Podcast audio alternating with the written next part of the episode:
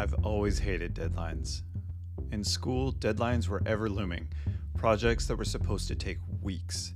The kind of deadline that becomes meaningless until suddenly your project is due tomorrow. The project you forgot about, the project you haven't even started on. Truth be told, this was my moment to shine. With the deadline imminent and my progress at zero, I flew into action. Four weeks of work crammed into a single sleepless night. And the final piece? It was good. Reflecting back, I'm amazed at the amount of work completed in such a short amount of time.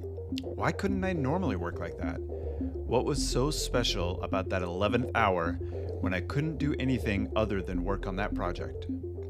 The trick to recapturing your moments of potent productivity is the micro deadline. Invent urgency to motivate yourself to accomplish more.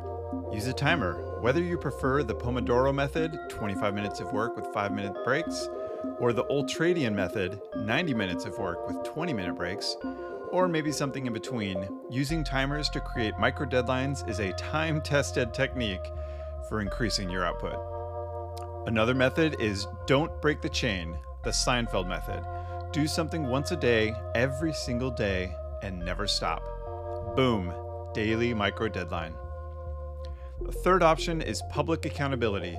Tell people what you're going to accomplish and when. By declaring that deadline out loud, you wager your credibility on its success or failure.